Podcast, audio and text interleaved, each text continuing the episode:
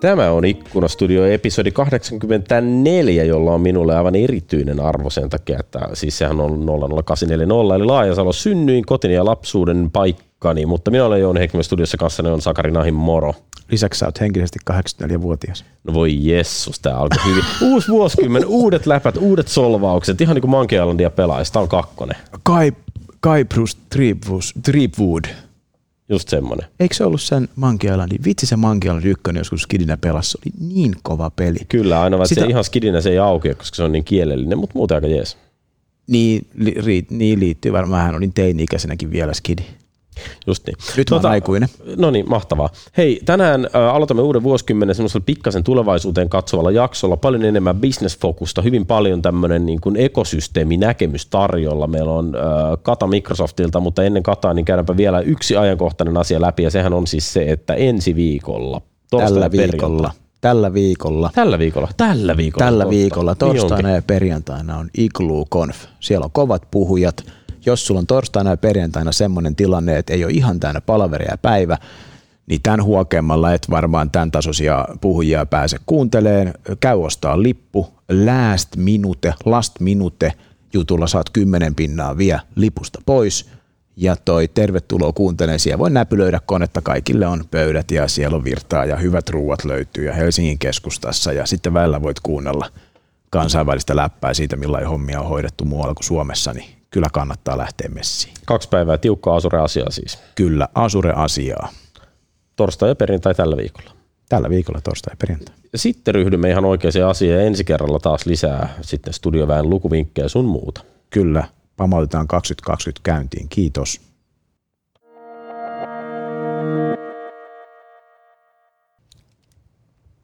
No niin, tänään Ikkunastudio on taas täällä pääkallon paikalla Microsoftin Suomen yhtiön pääkonttorissa Keilaniemessä. Meillä on täällä ihan super special guest aloittamassa meidän uutta vuosikymmentä. Tämähän on siis Katarina Engblom. Tervetuloa. Tervetuloa. Kiitos paljon. Kiitos kutsusta. Hei, aivan mahtavaa, että pääsit tänne. Meillä on hyvin, hyvin harvoin Microsoftilaisia paikalla, koska me ollaan haluttu oikeastaan niin kuin puhua näistä asioista yhteisön näkökulmasta, mutta nyt meillä on ihan oikea Microsoftin johtaja täällä paikalla. Kerro pikkasen, kuka sä oot, mitä sä teet, mikä sun roolis Microsoftilla on? No mä oon Kata. Mä oon vuoden ikäinen Microsoftilla. Sä oot hyvin kehittynyt kiitos. vuoden ikäiseksi. Joo, hallitsen kielen, niin ja näin. Ja Microsoftilla Suomessa mä vastaan meidän kumppaniorganisaatiosta, jonka nimi on One Commercial Partner. Yksi, yksi myytävä kumppani. Joo, kyllä. Kyllä, näin Microsoft-kielellä. Ja sitten SMC-segmentistä, eli pienet ja keskisuuret asiakkaat Suomessa. Okei. Okay. Mitä okay. se käytännössä tarkoittaa? Mistä sun päivä koostuu?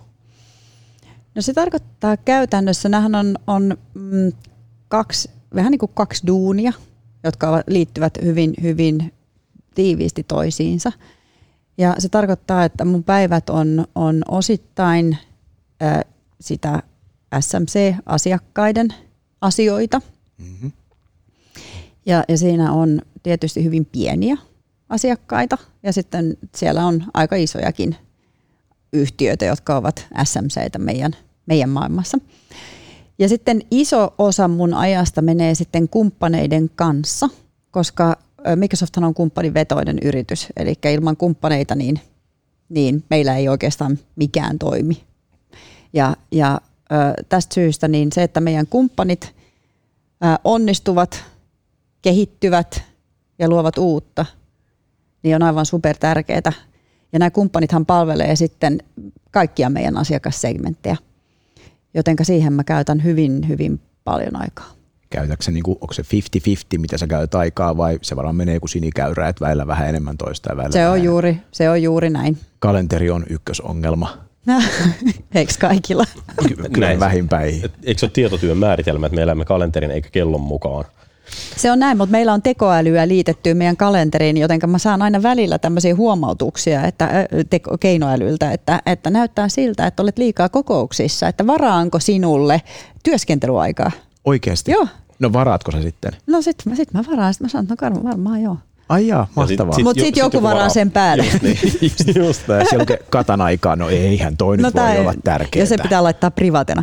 Niin ihan totta, sitten ne ajattelee, että tämä on lääkärikäynti tai jotain, joo. että nyt se pysyy tuossa. Joo, kohtaa. ja sitten pysytään vaan siinä, että juu, juu Ei, näin on. Hemmetti. Kaksi päivää viikossa lääkärissä menee aika täydestä läpi. Heti tuli, heti tuli elämänvinkki, jengi on vähän huolestunut. Ei, mä, mä Onko sulla kaikki hyvin? Mä voin kertoa, kertoa yhden hyvän, toisen hyvän vinkin.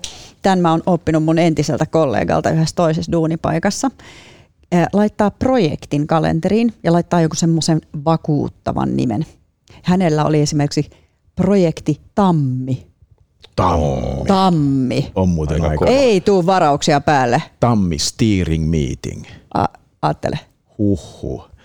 Sulla on sitten varmaan aika, aikamoiset tiimit. On, sulla on niin kaksi eri tiimiä, kun noin on niin eri työnkuvat. SMC Joo, ja mulla on uus, usea, useampia tiimejä itse asiassa, että, että tota, no, niin mulla on SMC-tiimi ja sitten mulla on ö, kolme tiimiä siinä kumppanipuolella mm. ja sitten matriisiorganisaatio, niin kuin me ollaan, niin, niin sitten on, nämä on niin kuin mun suoria tiimiä täällä Suomessa, mutta sitten matriisiorganisaatio, kun meillä on, niin on osittain sitten esimerkiksi Länsi-Euroopassa ihmisiä ja tiimejä. Western Europe. Minkä, Joo. minkä kokoinen toi sun? Niin, niin, mietin lähipiirin kokoa tavallaan, että noi tiimi, niin kuin, niin kuin montako ihmistä siihen kuuluu? Muutama kymmen. Okei, okay, aika paljon. Hei, kun kukaan ei oikein hahmota, miten Microsoftin asiakassegmentointi toimii, minkä kokoinen yritys on niin kuin keskikokoinen yritys Microsoftille? Mä tiedän et, et edes, että onko siinä semmoista tiettyä koko määritelmää. Mä, mä, mä luulen, että ei oikeastaan tieto, tietoa, tämä on vielä, mä en oppinut tätä kohtaa, niin mä uskon, että se on enemmänkin niin, että me lähdetään siitä isosta päästä jokaisessa maassa ja, ja, tota, ja, ja se segmentointi tavallaan lähtee siitä. Ja sitten riippuen, että, että tota, kuinka, kuinka moni, moni on niin isoja, että ne päätyy tämmöisen niin kuin isojen asiakkaiden segmentteihin tai julkishallion segmenttiin, niin, niin loput on sitten Aha. mulla. Okay. Mutta tuo, on mielenkiintoista. Siis, ja, ja tässä tullaan tietysti asioihin, mitkä en tiedä kuinka paljon niistä maksaa vaivaa edes keskustella, mutta se on niin kuin jännä ajatella, että jotenkin kuvittelisin, että 10-15 vuotta sitten Microsoftin maailmassa esimerkiksi ä, yrityksen henkilömäärä oli hirveän selkeä jakokriteeri, koska Joo. ensisijainen myytävä asia oli niin kuin Office ja Windows ja serverit. Mm. Ja tänä päivänä, kun sulla voi olla seitsemän hengen nakkikioski, joka kuluttaa niin jumalattomasti asureja, että sehän on ihan oikeasti merkittävä asiakas. Just näin.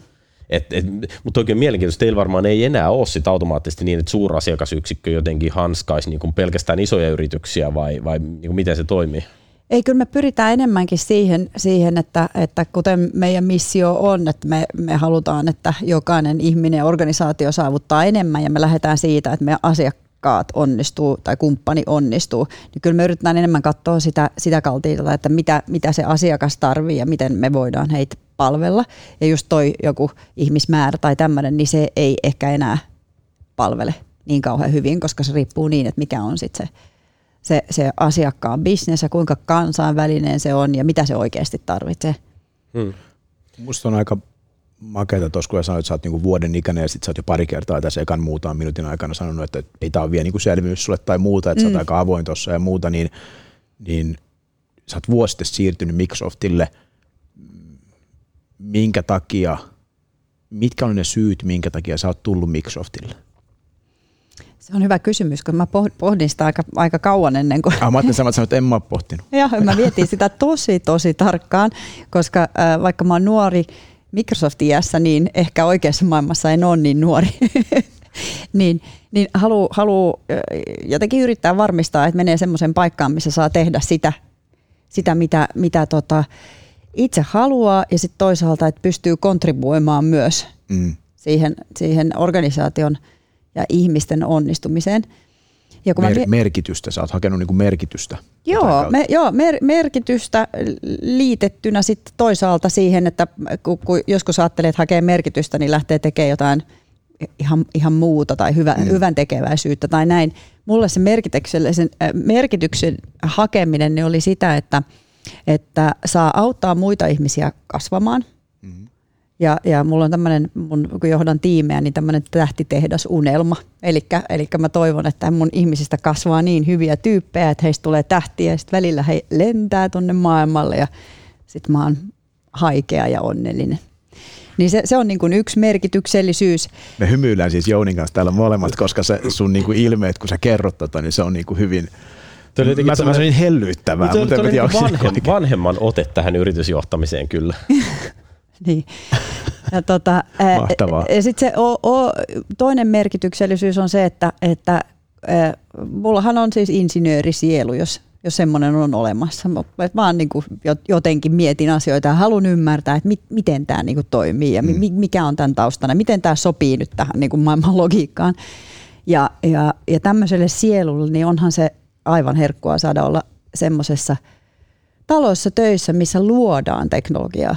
Mm. Eli ei vaan implementoida muiden luomaa teknologiaa tai näin, vaan ihan oikeasti luodaan uutta, jopa kvanttitietokoneita. Ne on ihan huikeita. Se on niin kuin olisi karkkikaupassa duunissa tai melkein niin kuin karkkitehtaalla ehkä. Mm. Se on aika siistiä. Ja sitten viimeinen ja kolmas pointti niin, niin on se, että olen huomannut, että sen yrityksen kulttuurilla ja, ja, ja sen niin kuin suhtautumisella muutokseen esimerkiksi, niin siinä on ihan valtavasti merkitystä arjessa.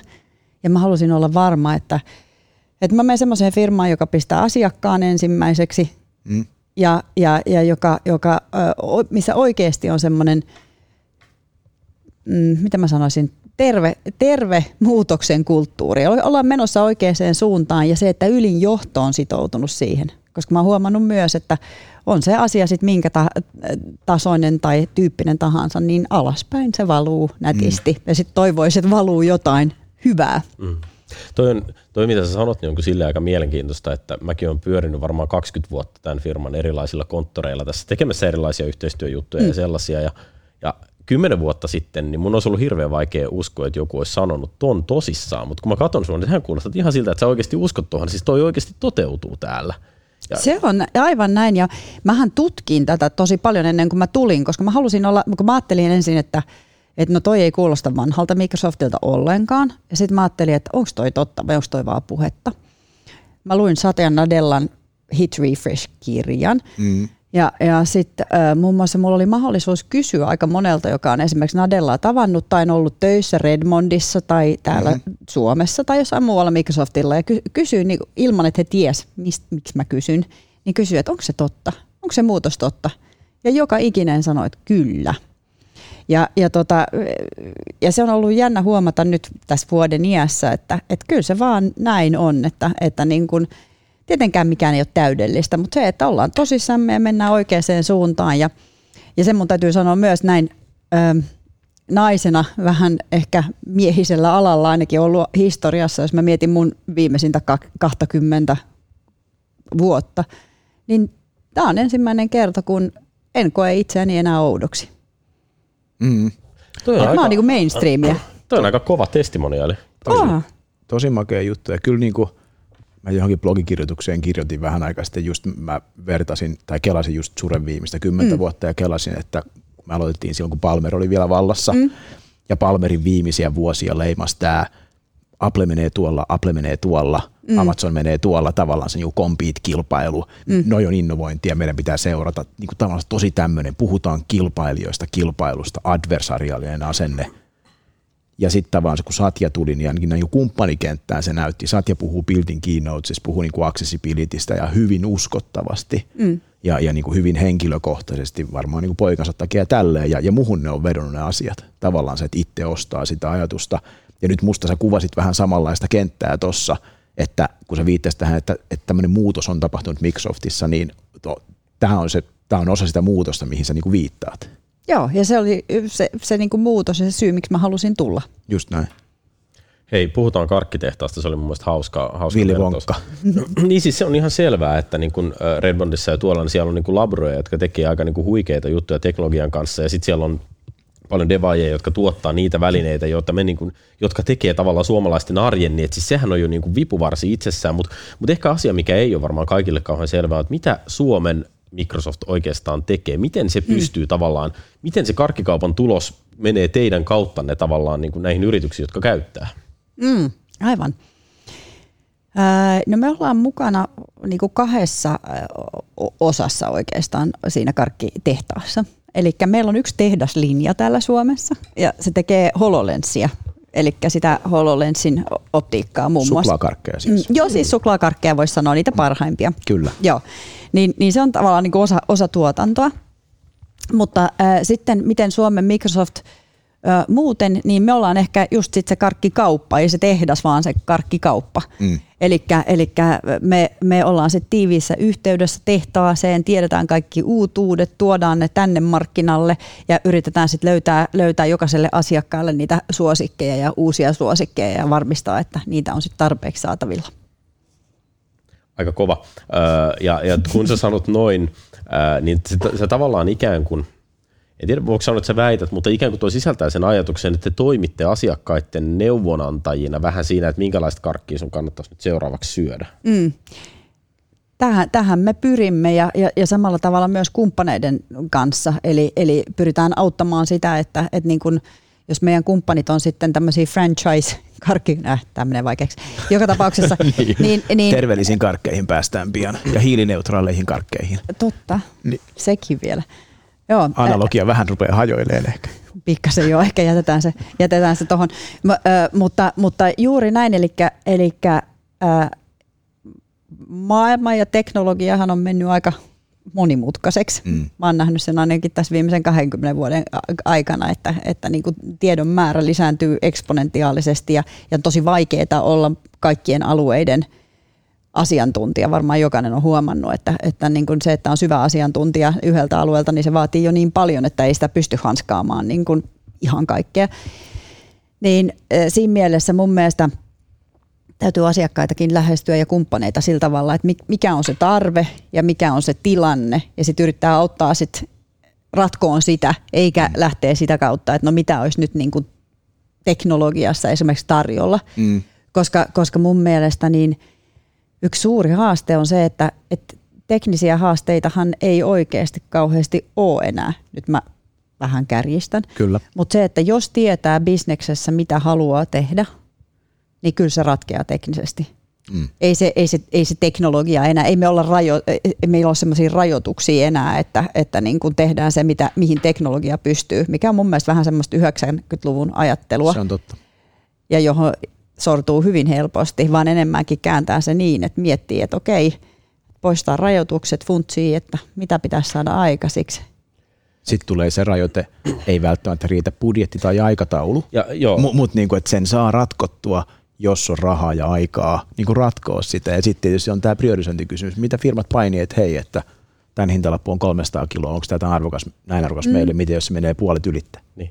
Mm. Ja, ja tämä on mun mielestä tosi tärkeä juttu, että, että toki niin kuin tavallaan teknologian teoreettinen yläraja on mennyt niin korkealle, että me voidaan keskustella oikeastaan vain budjetin riittävyydestä, mutta sitten toinen aspekti on siis se, että löydät se tyypit, jotka pystyy tämän tekemään. Mm-hmm. Koska kuitenkin on lopulta silleen, että jos sä oot sitoutunut siihen yhteen firmaan, jonka kanssa oot tehnyt 20 vuotta duunia, ja niille ei saa olemaan kompetenssi johonkin asiaan, vaikka sä kaadit sinne miljoona, niin se ei tule tapahtumaan. Mm. Mutta toikin, toikin on niin budjettiasia, koska jos se sä seuraat sitä, että tämä tiimi ei toimi, niin sitten vaihdetaan tiimi. Eikä Mutta, siinä ole niin mitään sille raakaa ja, ja väärin siinä mielessä, mm. että okei, että tämä ei ollut fitti tämän – kohtaanto ei tapahtunut tämän porukan kanssa. Mutta hirveän iso osa softaprojekteista menee pieleen sen takia, että vaikka katsot kuinka paljon rahaa siihen, niin sulle ei ole riittävästi päteviä ihmisiä. Siis markkinalla ei ole riittävästi talenttia tekemään hyviä projekteja kaikille. Mm. Se on mun mielestä ongelma. Se liittyy tavallaan siihen kumppanipuoleen, mikä mm. sulla on, että, että kyllä Microsoft-ekosysteemi, vaikka täällä on niin kuin parhaiten organisoitu kumppanikuvio varmaan kuin mitä missään niin kuin tavallaan tämmöisellä teknologiapäämiehellä on, niin silti kyllä mun mielestä meillä on ihan oikea ongelma siinä, että, että tavallaan löytyykö kaikkiin projekteihin, niin kuin, siis että onko riittävästi oikeita tekijöitä ja löytyykö ne oikeat tyypit paikalle silloin, kun pitää tehdä. Se on, se on näin ja, ja kyllä mä näkisin, että, että tämä on meidän yksi tärkeimpiä niin kuin alueita, mitä, mitä mä mietin, että millä tavalla, millä tavalla me voidaan auttaa meidän kumppaneita löytää lisää, lisää henkilöitä. Ja meillähän on valtavan isot koulutusohjelmat, mitä me koko ajan lisätään, että millä tavalla me voidaan kouluttaa näitä, näitä teknologioita. Ja, ja yleisestikin, jos katsoo Suomea, niin kyllähän meillä on kooda, koodaa ja pula mm. ihan niin kuin mun mielestä kaikissa teknologiassa, teknologioissa. Mm. Ja ei, ei se näytä myöskään niin kuin hellittävänä, että, että se on kyllä tosi tosi iso, kysymys. Hei, sulla on varmaan perspektiiviä niin kuin laajemminkin tuossa asiassa. Miten sä fiilistelet niin kuin Suomea versus vaikka muut Länsi-Euroopan maat tai jotain tällaista? Että missä me ollaan menossa? Onko meidän, niin kuin, minkälaista Suomen tekeminen on versus muut maat? No sanotaanko näin, että, että jos me katsotaan Suomea, ja nämä on nyt mun henkilökohtaisia mielipiteitä, että jos me katsotaan mm. Suomea osaa äh, Eurooppaa vaikka, EUta, niin, niin hyvinhän meillä mennään eteenpäin teknologiassa. Eli, eli jos katsoo pohjo, muita Pohjoismaita ja, ja, ja muutenkin vaikka Länsi-Eurooppaa, niin, niin, niin kyllähän meillä on, on hyvin kehittynyt markkina ja meillä on huippuosaamista tosi monella alueella ja, ja tänne päin katsotaankin monessa, monessa ratkaisussa. Mutta jos mennään niin kuin takaisin siihen, että mikä on teknisesti mahdollista ja ehkä, ehkä siitä kulmasta, ei pelkästään budjettikulmasta, mutta ehkä siinä, että et miten ratkotaan ongelmia ja mikä on se niin kuin uusi juttu ja, ja, ja näin, niin, niin kyllähän se aikaisemmin se eturintama meni, meni Jenkeissä. Se oli mm. syy, miksi mä menin ekan kerran joskus ää, kahdeksan vuotta sitten jenkkiyritykseen duunissa, koska mä halusin nähdä firman sisältä päin, että mi- mi- miten se teknologian innovaatio menee ja mi- miten se niin kuin markkina, joka on meitä edellä, miten se toimii. Mm-hmm. Ja silloin, silloin mun mielestä suuri osa innovaatioista tuli just niin kuin Jenkkien länsirannikolta. Mutta nyt tällä hetkellä niin kyllähän se niin kuin on Aasiassa, missä se kehitys tapahtuu. Et jos haluaa mennä niin kuin katsoa, että et, et miltä, miltä moderni näyttää tai miten ratkaistaan ongelmia uudella tavalla, niin – niin sitten on kyllä syytä suunnata ehkä enemmänkin vaikka Shanghaiin. Mm. Ja, ja siihen verrattuna, niin ehkä ei ole niin kirkas vastaus enää siihen, mm. mi, mi, Eli miten ei, meillä menee. Eli Suomi tavallaan pärjää niin kuin meidän tämän tämmöisen ilmeisen vertaisryhmän yes. vertailussa ja se antaa meille niin kuin tavallaan hyvää fiilistä, mutta sitten niin kuin globaalisti sä oot ehkä jopa vähän huolissasi. Joo, ja vähän siihen, että niin kuin, ketä me seurataan ja, ja, ja, ja onko meillä niin kuin käsitystä siitä, että, että missä se cutting edge menee, ettei vaan niin kuin tuudittauduta siihen, että tässä naapureitten kesken niin menee ihan hyvin. Hmm. Se on tuo, mielenki- joo, tuo mielenkiintoinen juttu, koska globalisaatiosta nyt tietysti on niin kuin puhuttu ja, ja se on niin kuin toteutunut tässä vuosikymmeniä, mutta tavallaan ihan Suomen markkinoilla tällä hetkellä esimerkiksi se, että, että vaikka sanotaan Kiinan startup-skenessä AIlla menee tosi kovaa, ei sillä ole ihan hirveästi mitään footprinttiä Suomen markkinalla. En mä niin kuin Suomessa koskaan kohtaa kiinalaisia startuppeja tekoälyineen. Mm. Mutta tullaanko me näkee jonain päivänä sellainen niin, kuin niin globalisoitunut markkina, että mä kohtaan? En tiedä. Voi olla. Se voi olla ja eiköhän se nyt siihen suuntaan mene.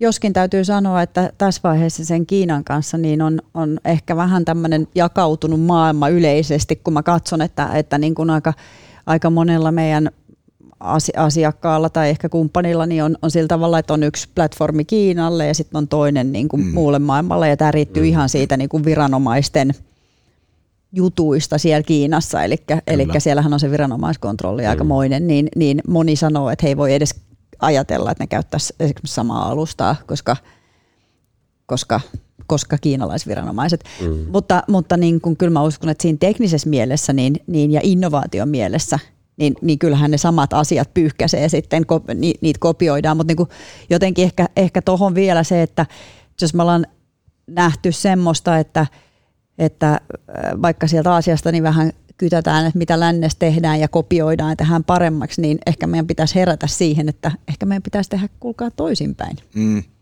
Tota mä, tota mä niin tässä nieleskellyt vähän, että mikä on niin kuin oma näkökulma. Kyllä niin kuin maailmahan kulkee silleen aalloissa, että joku innovoi hetken ja joku toinen innovoi toisen hetken. Niin kauan kuin joku ihmisryhmä innovoi, niin se on kaikille ihmisille hyväksi tavallansa. Sehän nostaa meidän kaikkien quality of life ja jollain näin. aikataululla, koska se hyvä teknologia sieltä sitten toisiintuu muualle. Just näin, kunhan ei sitten joku osa, osa niin kuin, äh, mene siihen – ei keksitty täällä boksiin ja, ja tavallaan sulkee silmänsä, koska, koska tota noin, niin mutta silloin markkina, voi... markkina fiksaa noin Markkina fiksaa sen, mutta että jos, jos, halu, jos on itse semmoisessa, että ei halua, että markkina fiksaa itsensä pois, niin Kyllä, kannattaa se, olla hereillä. Silloin, silloin pitää olla. Ja silloin tietysti on niin kuin, tietysti tälle Microsoft-kumppanina on huojentavaa, on niin kiva kuulla, että sä esimerkiksi oot tuota mieltä, että hei, että ei voida mennä – vaan niin kuin, että okei, että me ollaan aina parhaita, vaan pitää olla, niin kuin, jos haluaa olla innovoiva ja innovaattori, niin pitää olla kärppänä siinä, että okei, että ei me nyt ehkä niin kuin ihan kaikessa ollakaan, ei me olla kaikessa parhaita. Mm. Ja se on niin kuin hyvä tiedostaa, että voi niin kuin kehittyä. Mutta tota globalisaatio, niin siinä mä olisin varmaan se Kiinan viranomainen on se, mistä mä oon huolissani, koska jos siellä keksitään jotain hyvää, niin jos viranomainen on tietyn laatuinen, niin he voi ajatella, että he käyttää sitä hyvää, tai teknologiahan ei ole hyvä eikä huono, vaan se on niin kuin ase, mitä voi käyttää puolustamiseen tai hyökkäämiseen, mm. niin se on se, mistä mä oon niin kuin huolissani. En mä oon niinkään siitä huolissani, että okei, että Aasiassa on niin fiksuja tiimejä, että ne, ne innovoi konsistentisti paremmin kuin meidän Euroopan tiimit, koska sitten se elää niin kuin pitkällä aikavälillä kuitenkin se painopiste Kyllä. muuttuu, koska joku innovaatio jossain aiheuttaa innovaatiota myös lähellä. Sehän on aina semmoinen niin kuin kasa. Silikon Valley oli jossain kohtaa se, mistä tapahtuu yhtäkkiä paljon. Joo, Ja niillä on edelleen se maine. just näin. Tapahtuuko siellä nyt paljon vai onko se pikemminkin niin kuin sitä vanhan kopiointia? En mm. mä oikein osaa sanoa. No muski nyt on kova sana tietysti. Niin, on se. Tietyllä tapaa. Ei ehkä johtajana niin hyvä maineinen, mutta näin niin kuin innovaattorina. Innovaattorina hurja. Mm. Eksy, eksyttiin tämmöisiin asioihin, mihin on helppoja vastauksia. Kerrotaan Ikkunastudion myöhemmässä jaksossa tähän vastaukset. Joo, pal- palataan tuohon. Definiitit, kolmen Mut sano, hei, sä viittasit, otit, otit tavallaan niin kuin Aasian ja, ja niin kuin sikäläisen innovaatiokulttuurin esiin, niin onko sulla tavallaan tietysti niin kuin, äh, kumppaneita on kauhean monenlaisia ja IT on kauhean monenlaista, mutta onko sulla tavallaan jotain semmoisia niin ajatuksia, mitä suomalaisten IT-yritysten ja erityisesti niin kuin Microsoft-kumppanien pitäisi ottaa sieltä asialaisten pelikirjasta? Miten me voitaisiin olla parempia ja paremmin valmistautuneet siihen hetkeen, kun se globaali kilpailu alkaa toteutumaan täällä? Ja mä ehkä, ehkä kääntäisin sen enemmän siihen suuntaan, että mitä mahdollisuuksia tuossa tossa on. Ja, ja Sä oot ehkä, tämmöinen bossibilisti. joo, kyllä, ikuinen optimisti. Mahtavaa. Niin, niin mä mietin, mietin ehkä enemmän sitä kautta just, että, että niin kun pitää itsensä tuoreena, että ymmärtää, että innovaatiota, niin, niin, eh, niin kuin tässä puhuttiin, niin, niin se menee vähän aaltoilee ja, ja näin, ja että kannattaa olla niin kuin huudeilla siinä ja ymmärtää, että mitä, mitä tapahtuu. Että jos, jos esimerkiksi on Suomessa ja on, on startuppi tai, tai muu yritys, joka yr- pyrkii globaalille markkinoille, niin kuin hirveän moni tietysti pyrkii täältä, meillä on pikkasen liian pieni tämä koti, kotimarkkina, niin, niin se, että, että niin tutustuu ja ymmärtää, mitä, mitä, mitä siellä tapahtuu. Ja sitten myös se tietysti, että, että tähtää niille, niille markkinoille. Ja niinhän moni tekee. Ja, ja siinähän tulee yksi, yksi kulma, mikä on, on hirveän tärkeä mun mielestä, se on diversiteetti. Eli se, että, että, että yrittää ymmärtää sit sitä maailmaista markkinaista asiakasta, niin, niin jos on, on niin kuin pelkästään tavallisia suomalaisia siinä esimerkiksi mm. tiimissä tai johtoryhmässä vai mikä se onkaan, niin se voi olla tosi, tosi vaikea. Eli et, et muistetaan myös se, että, että et, et jos me voidaan luoda diversiteettiä siihen yrityksen sisälle, niin se voi olla niin kuin aika monta astetta helpompi, helpompi äh, sitten ymmärtää niitä markkinoita ja päästä jyvälle siitä koko hommasta. Ja sitten kun mä katson meitä ja näitä muolihällä oleva, olevia kumppaneita, niin siinähän me pyritään kanssa olemaan avuksi, koska meillähän on Eli tämä sun, sun vetämä OCP, OCP, Commercial kyllä, Partner. kyllä niin, niin, äh, koska meillähän on presenssiä Microsoftina aika, aika lailla ympäri, ympäri maailmaa ja meillä on myös enemmän ja enemmän semmoisia mekanismeja, meillä, millä me pystytään auttamaan meidän kumppaneita esimerkiksi globalisoitumaan. Eli, eli on, on semmoisia apuja, eli, eli me ollaan tässä viime syksyn aikana esimerkiksi autettu yhtä kumppania tonne, tonne Aasian markkinoille.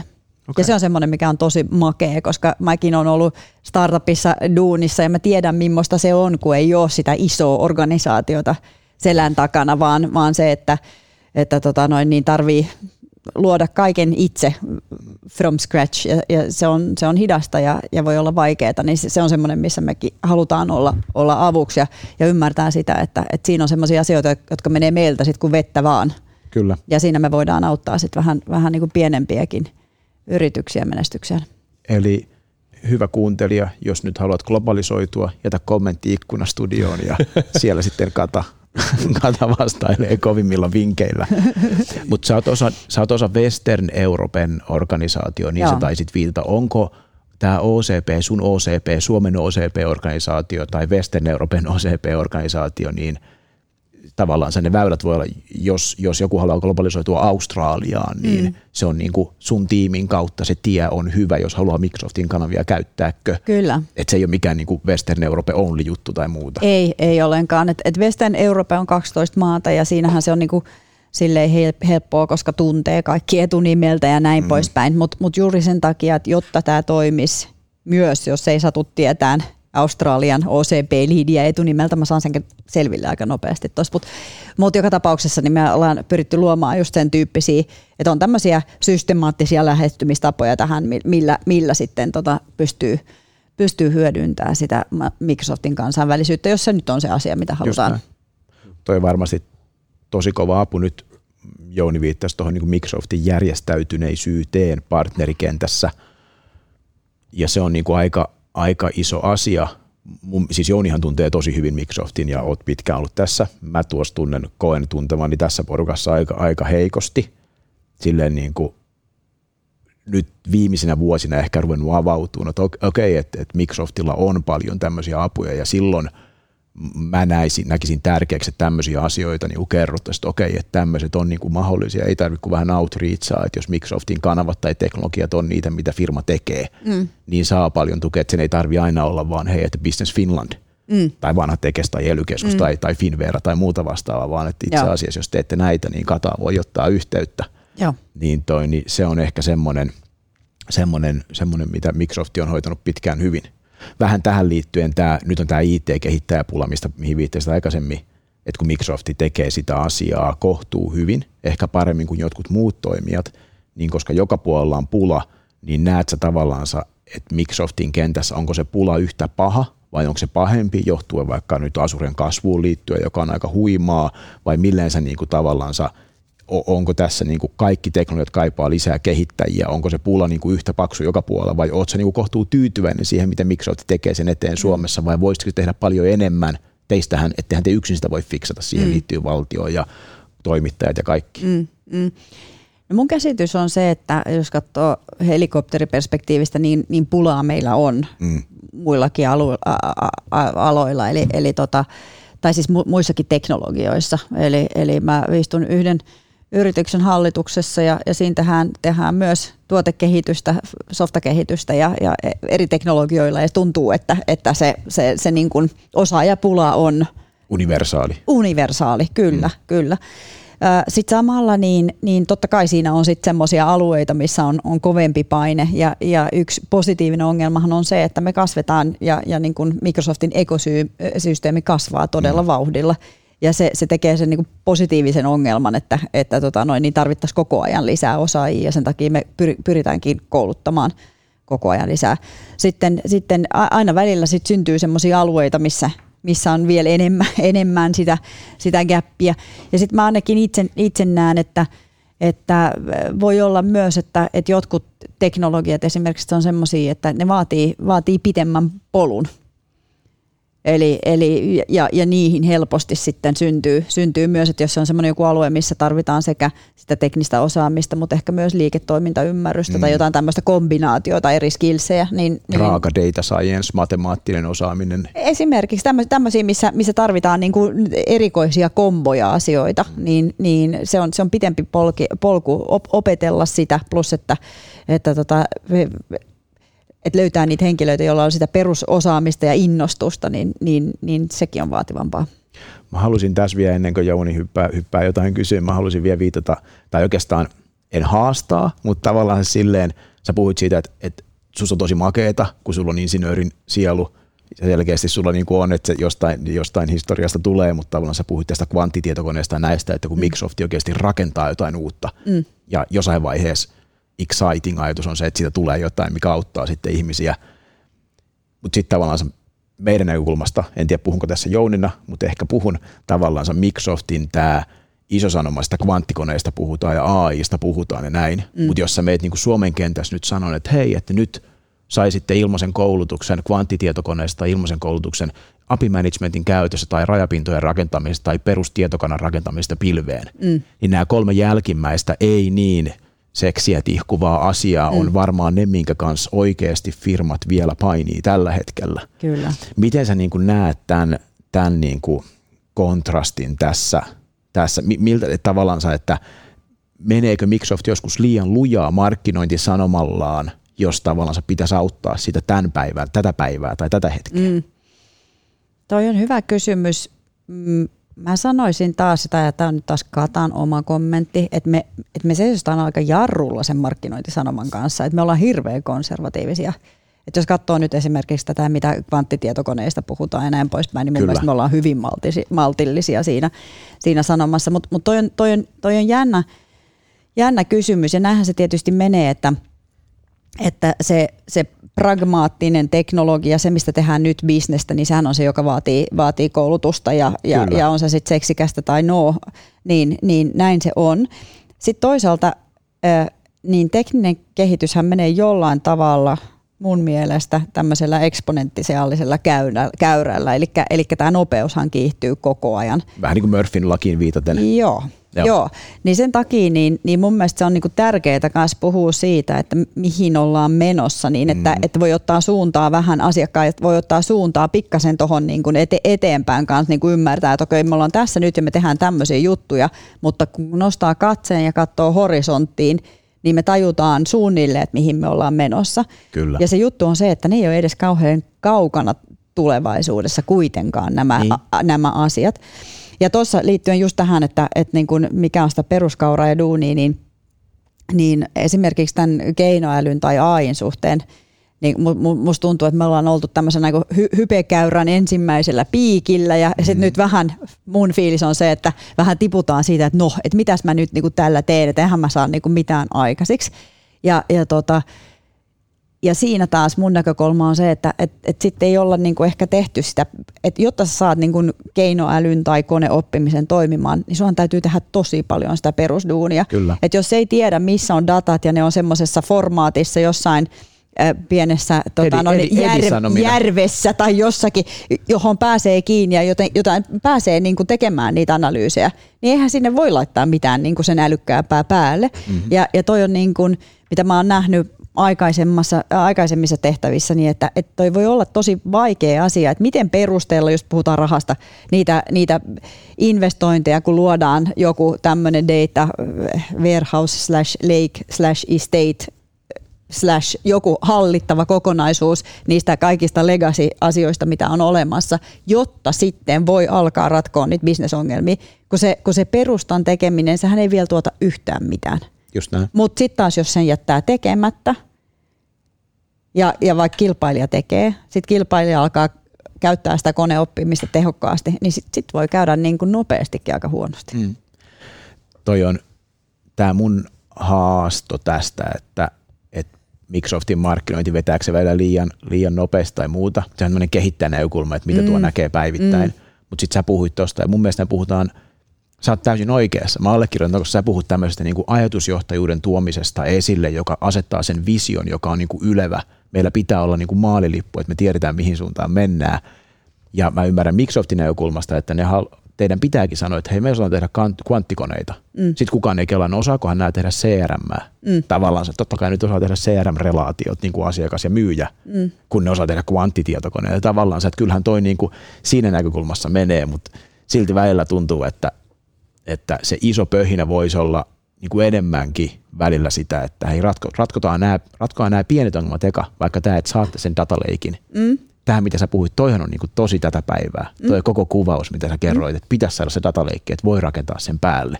Se, ja se, se on, on vaikea toi. kohtaantaa. Se on vaikea kohta toi, mutta, mutta niin sitten sit mä väitän taas sitä, että et, et niin kuin, jos ei ole sitä visiota – Kyllä. siitä vaikka, että mitä se, se koneoppinen voi antaa, niin ei, ei, teki, ei tee ei. sitä dataleikkiä. Kaikki niin se on, on vähän se, ihan hyvin. Eikö vaan? niin se on vähän semmoinen niin kuin sekä, sekä että asia no. mun, mun mielestä, että, että totta kai täytyy pitää pysyä tässä päivässä ja näin. Ja, ja musta tuntuu, että, että niin kuin, asiakkaan IT-organisaatiot pitävät kyllä hyvin jalat maassa siinä, että ei hätää. Hyvä pointti. mutta mutta tota noin, niin jos, jos ei ole sitä, sitä niin kuin horisonttia ja, ja, ja tätä, tätä näkyvillä, niin, niin sitten voi olla, että tekeekin ihan eri päätöksiä. Sä peräänkuulutat niin kuin johtajien päivänä. strategista IT-ajattelua nyt tässä. Kyllä. Ja toi on, toi on yksi, yksi asia, jota, jota tota noin, niin olen miettinyt paljon, koska äh, mun mielestä tämän digitalisaation myötä niin tämä rakastamani teknologia, niin se salakavalasti ui vähän kaikille liiketoiminta-alueille. Ja, ja sitä ei voi, jos katsoa yrityksiä ja yritysten liiketoimintajohtajia, niin, niin vähän karrikoiden, niin, niin kymmenen vuotta sitten niin, niin pystyi teknologian, IT, niin ulkostaan IT-organisaatio, IT hoitaa. Mutta tänä päivänä niin mun mielestä ei oikeastaan voi enää, koska, koska paljon niistä niin kuin liiketoiminnan kyvyky, ky, kyvykkyyksistä tulee, tulee sieltä teknologiasta ja se voi vaikuttaa esimerkiksi bisnesmalleihin tosi voimakkaasti. Mm. Ja jos ei ymmärrä niin kuin hevon humppaa teknologiasta tai ei halua olla mukana siinä niin kuin mm. lainkaan, niin, niin mä pelkään, että siinä voi, voi niin kuin jäädä liiketoiminta niin kuin mahdollisuuksia tai sitten niin kuin liiketoimintatekotapoja mm. täysin huomaamatta. Tai, tai niin, että, että tota, jos liiketoimintajohtajat eivät esimerkiksi äh, osallistu siihen keskusteluun, että mihin investoidaan teknologian suhteen. Hei, mutta aina voi niin. parantaa sitä, miten kohteliasti myyjä käyttäytyy, kun se tulee käymään. Niin.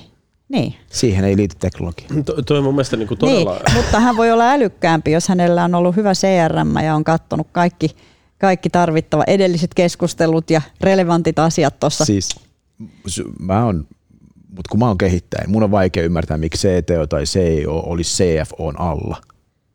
Nykyään isoissa korpora- korporaatioissa. Mä en, mä en ymmärrä sitä, en mutta koska mä luulen, että mä oon vaan tyhmä, kun mä en ymmärrä sitä, niin, mutta mä en ymmärrä sitä, että se on niin kuin aika, tai en tiedä, onko se yleistä, mutta se on se perinteinen malli, että on niin kuin CFO ja puolella on niin kuin teknologiajohtaja, ja teknologia on se, millä kaikki työt tehdään. Mä en, niin, mä en näe just sitä. Näin. Ja sitten sit mun huoli tuossa on myöskin se, että et, et ei oikeastaan voisi mun mielestä niin kuin kaikkea, kaik, kaikkea teknologia-ajattelua ulkostaa myös sille, sille niin kuin CTOlle tai sille organisaatiolle, vaan tarvitsisi olla pikkasen niin kuin hihnalla itsekin Kyllä. liiketoimintajohtaja. Ja mä, mä en ole kuulkaa ihan varma, että kaikki ovat.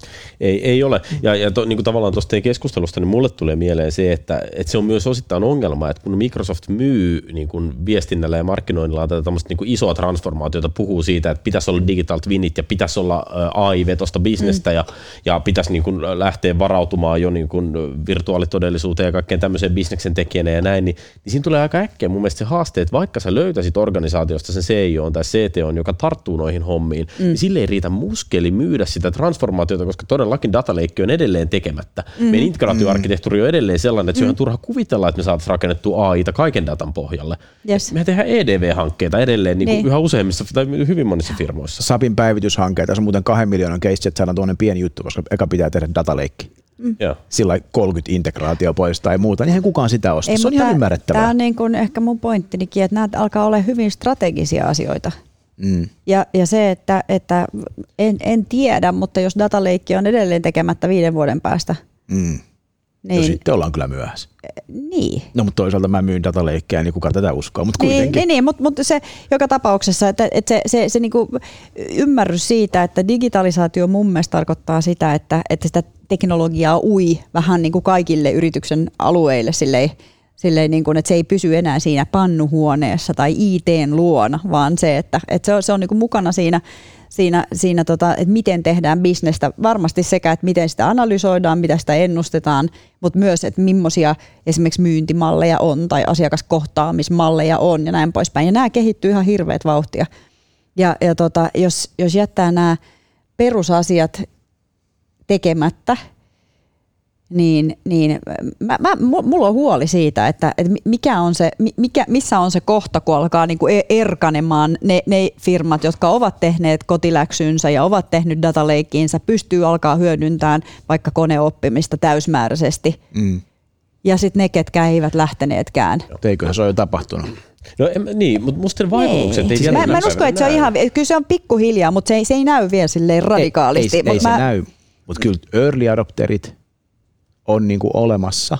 Joo. Ja sitten on tietty majoriteetti, mutta sitten on nämä laggardit, mikä se termi on, ne, jotka tulee niin kuin niin, perässä, joo. niin onhan ne nyt jo, niin kuin ne on olemassa, ne ei vaan ole vielä törmännyt siihen realiteettiin, niin. että hei, tästähän tulikin niin kuin aika iso ongelma. Niin, ja se on mulle niin kuin vähän sillä tavalla, niin kuin, että jotkut ovat, niin kuin, jos ottaa tämmöisiä vertausesimerkkejä, kun ne toimii niin mahtavasti. Puhutaan tällä... karkeista.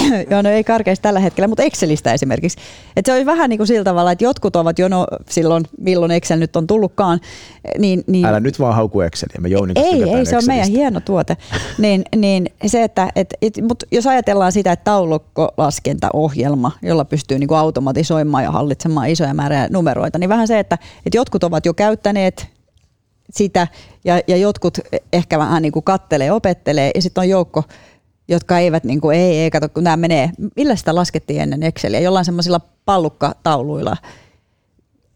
Apakus. Niin, siis tämä, mikä tämä nyt on nimeltään, tämmöinen helmitaulu. Helmitaulu, niin, niin jotkut, että ei kun se helmitaulu se on, että minä en investoi tuommoiseen ohjelmistoon. Niin vähän niin kuin ehkä sam- samanlainen niin kuin ajatus, että et, et niin kuin, että siitä voi tulla jotain hyötyä mutta tämähän on taas se, se tämä sehän missä se tulee se possi, possibilisti, se on Roslingin realisti termi käyttämä siis siitä, että, että kun näkee tämmöisen jonkun, mitä pitää itse realismina, näkee siinä sen possibilityn, sen opportunitin, mm. niin toi, mitä, sä, mitä me nyt tässä puhutaan niin kuin negatiivissävytteisesti, niin sehän on käytännössä vaan niin kuin osalle markkinasta niille toimijoille, jotka toteuttaa sitä omaa visiotansa ja uskovat omaa tapansa toimia, mm. jotka nyt niin kuin tämän kolmen henkilön ikkunastudion otoksella nyt tässä. Me uskotaan teknologiaa, ollaan teknofiilejä. Just näin.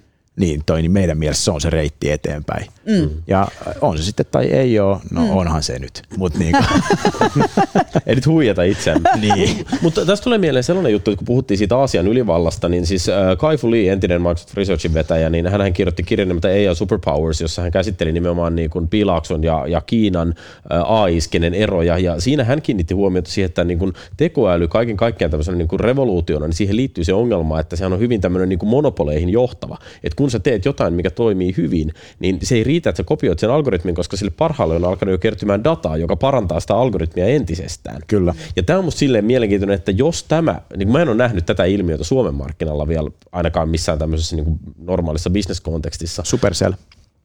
Ehkä Supercell. Siis oikeasti, jos niillä on neljä peliä top 20, niin kuin Apple, kyllä mä oon sitä miettinyt, että ei se voi olla vahinko, että yhdellä firmalla maailmassa on mm. niin kuin top 20 grossing gameista, että siellä ei ole yksi peli, siellä ei ole kaksi peliä vaan siellä, siellä on niin kuin Heyday edelleen, mikä oli joku ykköspeli tai jotain. Kyllä mun täytyy Paanaselle nostaa hattua, että kyllä siellä on dataa. Paanaselle täytyy nostaa hattua, mutta en mä tiedä, onko se data, millä ne on pärjännyt, onko se, onko se talentti. Niin mä sanoisin, että se on ehkä enemmän tiimibisnes, mutta, mutta anyway se kysymys Kulttuuri. siitä, että, että, että, mm. että missä kohtaa me tullaan näkemään Suomessa se disruptio, että joku kehitti niin hyvän dataleikin ja sen päälle niin hyvän AI-pohjaisen bisneksen johtamisjärjestelmän, että se rupesi sillä nokittamaan kilpailijoita. Mm. Mm. Että niin kuin, tavallaan ne paikat, missä mä odottaisin ekaksi näkeväni, niin se on melkein niin kuin S- ja K-ketjut.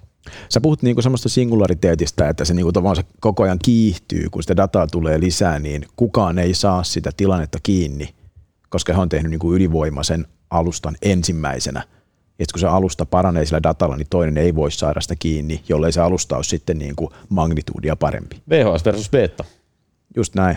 Beta oli parempi. Niin, mutta VHS tuli. Toi, niin, mm, mutta niin Kyllä, kyllä. Ei, en, en mä tiedä, meneekö se näin. Siis, äh, musta Eroako toi on... market firstista niin business mielessä?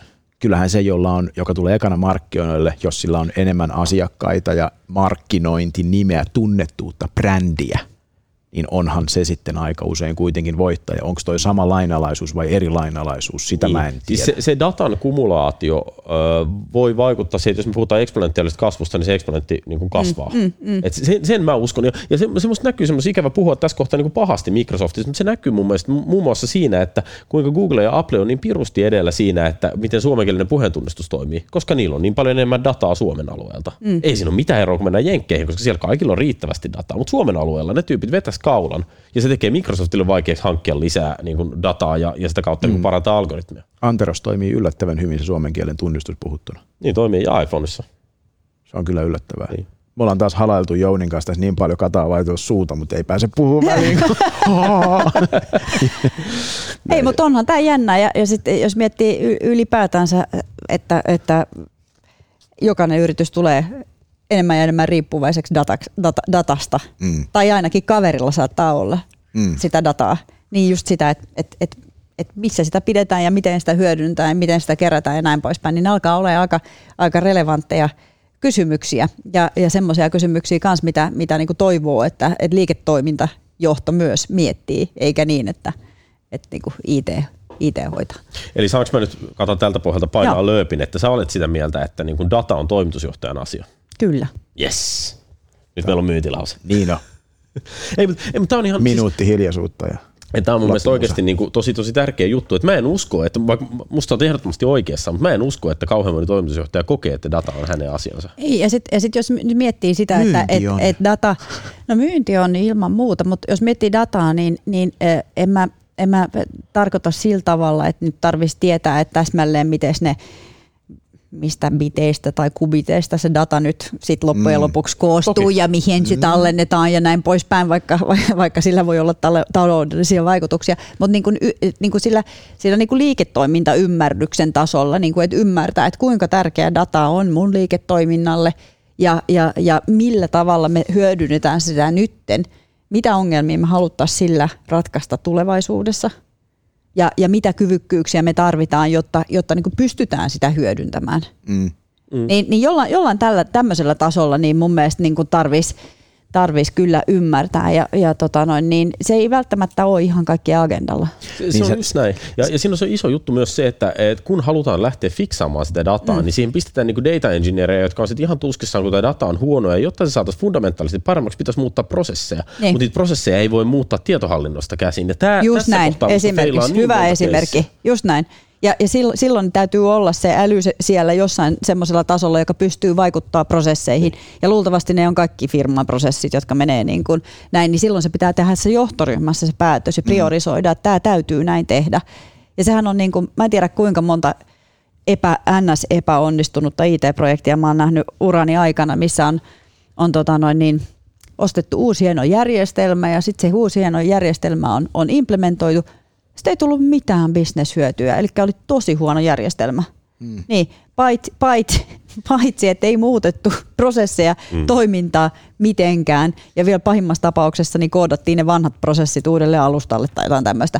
Että se, se niin kuin idea siinä, että, että tota, ja, ja mitä mä yritin sanoa siinä alussa, kun puhuttiin siitä, että teknologia ei rajoita – et ei, ei sitä tarvi enää, ei se maailma ole enää semmoinen, että mietitäänpä nyt, mikä, mitä tämä niinku teknologia tässä tekee ja, ja, ja ihminen muokkautuu sen mukaan, vaan enemmänkin niin, että, että mitä me halutaan tässä firmassa tehdä ja miten, ja sitten väännetään se, se IT siihen, siihen asu, a, asentoon, mutta mut ymmärretään myös, että et ei, ei niinku asiat ratkaista vaan, vaan niinku bittien avulla, mutta ei myöskään niinku ainoastaan prosessien avulla, että tässä pitää niinku kokonaisuus saada toimimaan musta se prosessi on niinku seuraus siitä, että tarpeeksi syvällä bisneksessä bisnesymmärtäjät hiffaa sen teknologian mahdollisuudet. Yes. Sitten kun ne hiffaa, niin se prosessi ihan kyllä, kyllähän se päättäjä päättää, eli prosessi muuttuu, mutta jos, päättä, jos se bisnesosaaja ei ollenkaan siinä mukana, niin vaihdetaan järjestelmä, mitä sä äsken kuvasit, niin me vaan rakennetaan uusi järjestelmä vanhoilla prosesseilla ja Just mikään näin. ei muuttunut. Joku Just versio jossain libraryssä muuttunut, ei niinku mitään merkitystä. Niin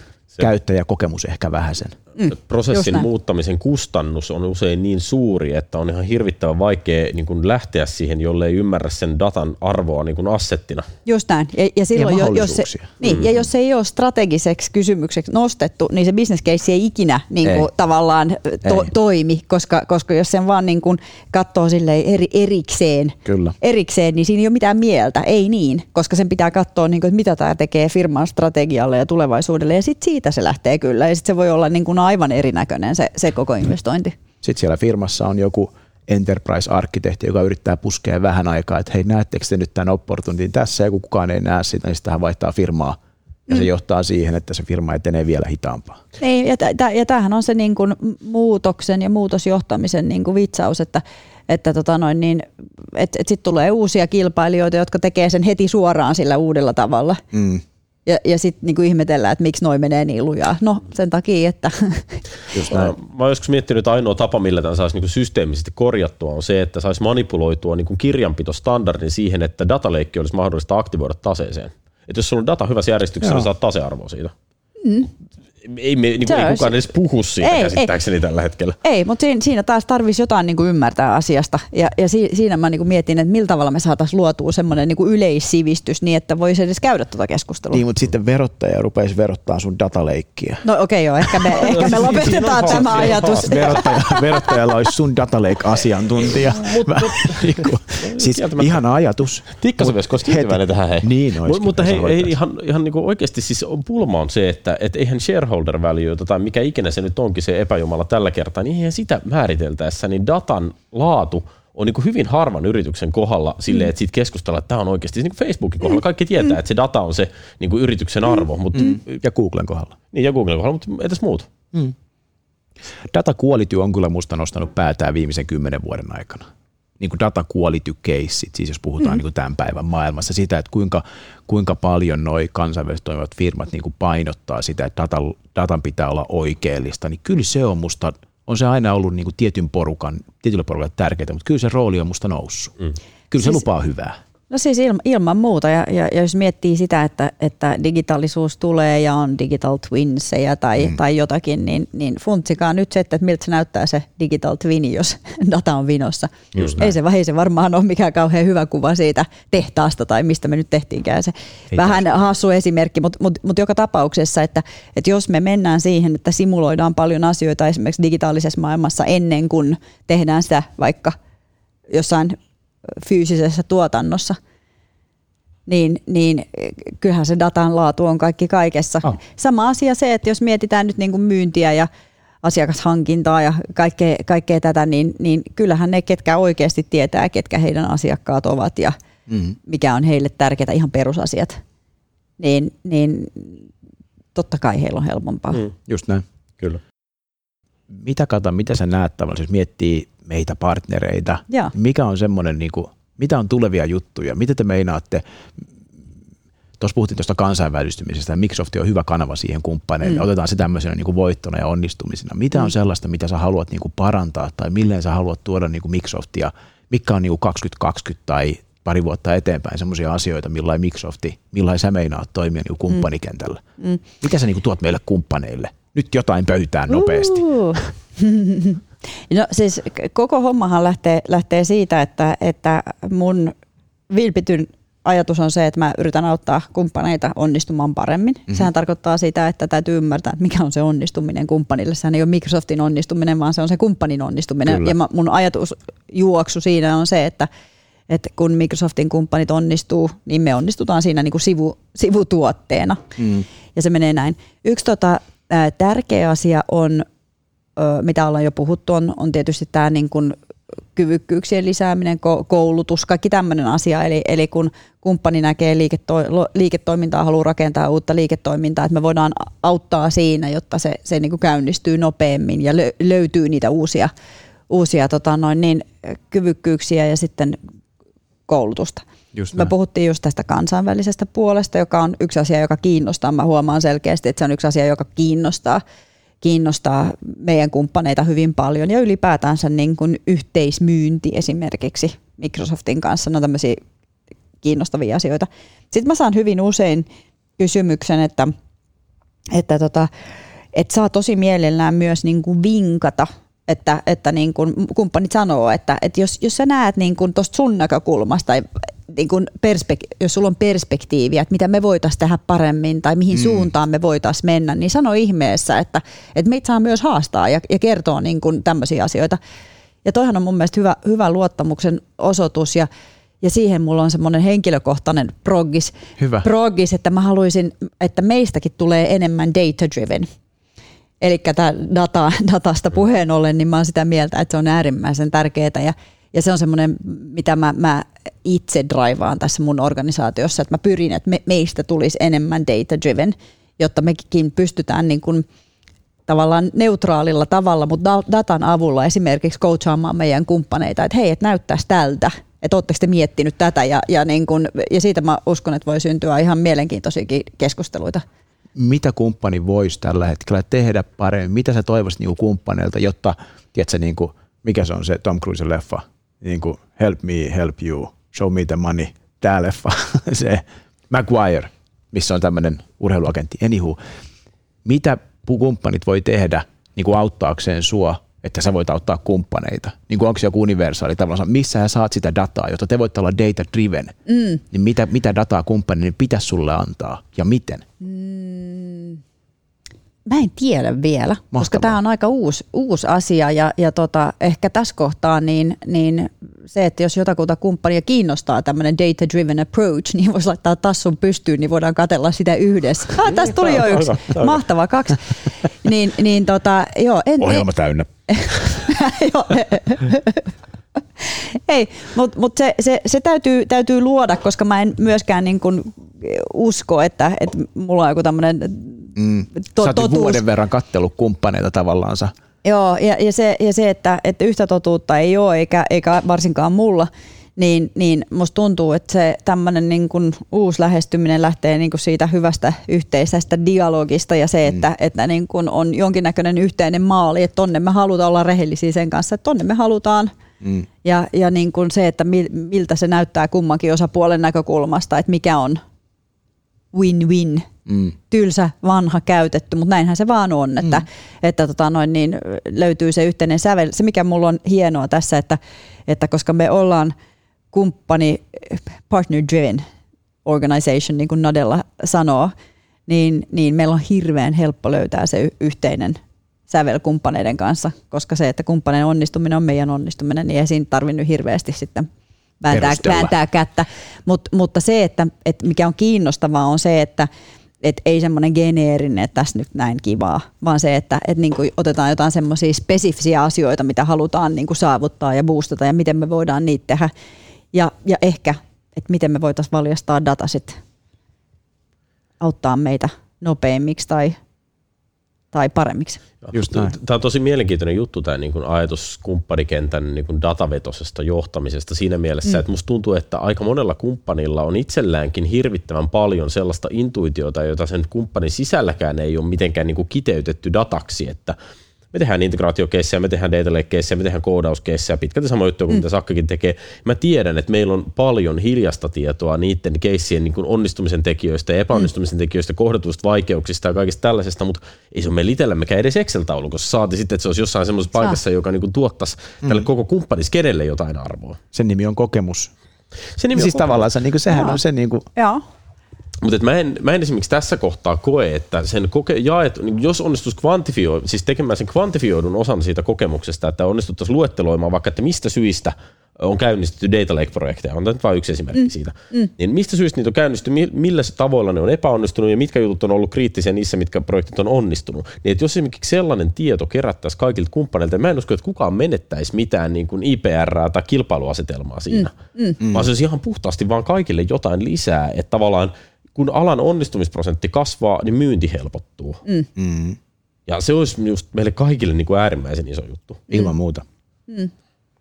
Tai toinen esimerkki, niin kuin perus datacenter-migraatio pilveen kuulostaa aika tylsältä jutulta, mutta niissäkin niin kuin tavallaan se, että, että jos edes ymmärtäisi kokonaisuutena, että minkälaisia ne migraatiot yleensä on, miksi niin moni päätyy tekemään sen tyhmän puoliksi epäonnistuneen IPASSin migraation versus mm. se, että otettaisiin käyttöön jotain modernimpaa. Mm.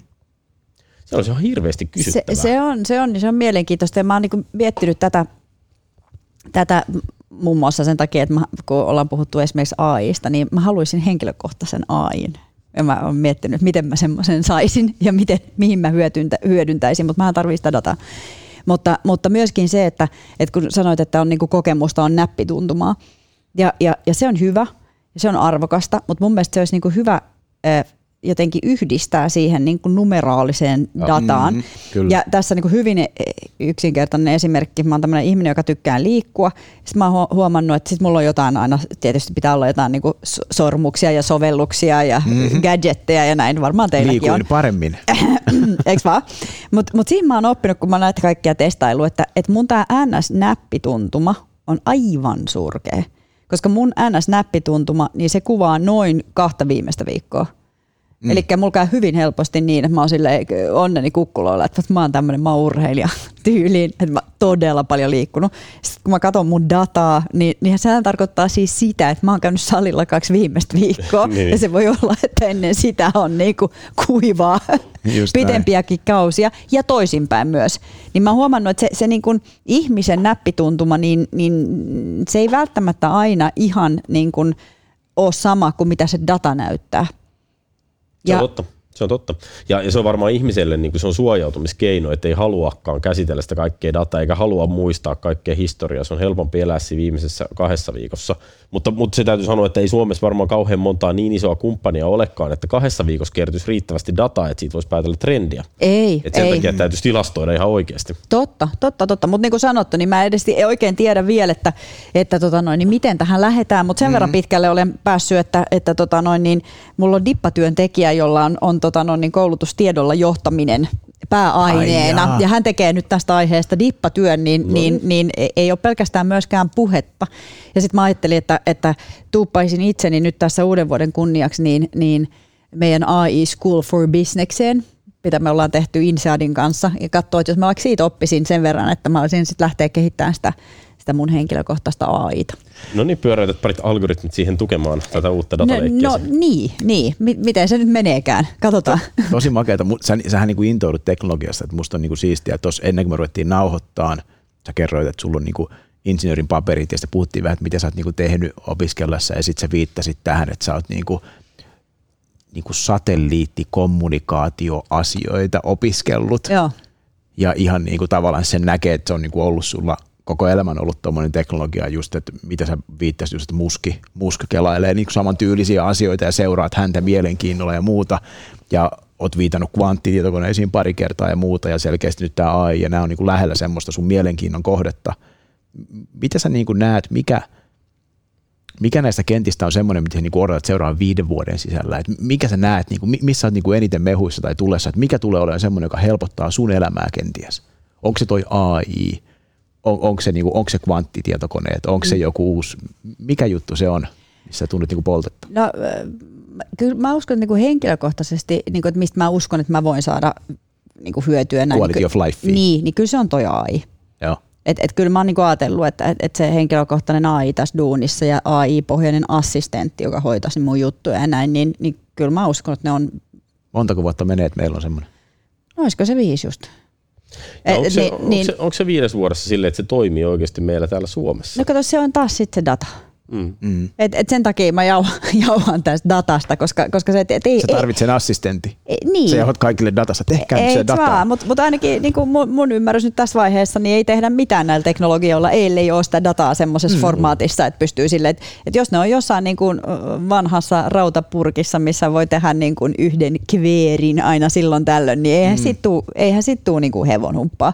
Niin, niin tota, kyllä, se, kyllä mä niin kuin näkisin, että, että se on se, se on se AI ja semmoinen, semmoinen niin kuin, älyllinen apu, mitä siitä voi, saa, voi, voi saada, niin mä uskon, että se tulee mullistamaan kyllä, kyllä aika paljon viiden vuoden sisällä ja henkilökohtaisesti. Sitten taas ne kvanttitietokoneet, niin, niin sehän on ihan uusi gen, genre sit, jos, jos miettii sitä, että, että sehän tulee olemaan varmasti, jos tämä AI nyt on jonkinnäköistä evoluutiota, niin, niin kyllähän se on revoluutio sitten Mm.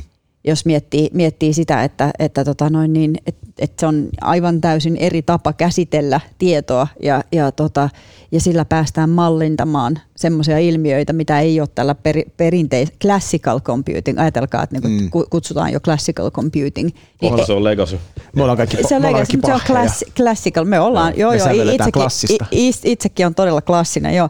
Niin, niin tota, eh, kyllähän se voi niin kuin mullistaa maailman sit ihan totaalisesti, jos miettii, että pystyy, pystyy tota noin niin, ehkä tekemään semmoisia materiaaleja, mitä ei olisi ikinä voinut kuvitella, ja sehän voi mullistaa lääketeollisuuden ihan totaalisesti, mm. ja ja no tietysti sitten on, meillä on nämä perinteiset RSA-algoritmiprobleemat, mutta Mm. Mm. Ja kun, toi mielenkiintoista, siis Pikkulinnuthan lauloi tosiaan, että sä olet perehtynyt syvälle kvanttitietokoneisiin, ja tämä olisi tietysti niin jännittävä aihe, mistä voisi keskustella äärettömästi, mutta, mutta ehkä on niin kuin kohtuutonta lähteä tässä kohtaa purkamaan sitä, että mitä ne kvanttikoneet oikeastaan on ja mitä ne tekee. Se kysymys, mitä mä oon niin miettinyt, on se, että miten se, että kun jonain päivänä Asuresta alkaa saamaan Asure Quantum-palvelun, niin sitten sitähän siis saa jo.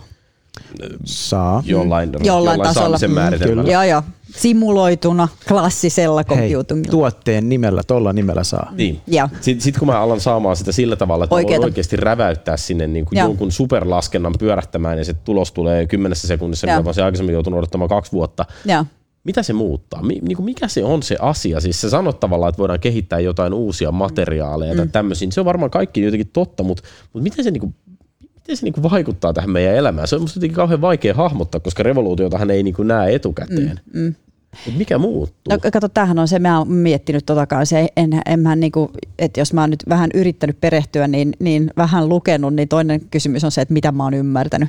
Mm. Että et kyllä se, kyllä se niinku vaikeeta on, on ymmärtää ja, ja, tota, ja just tämä koulutus 90-luvulla, niin se ei niinku ihan hirveästi nyt jee, jeesaa.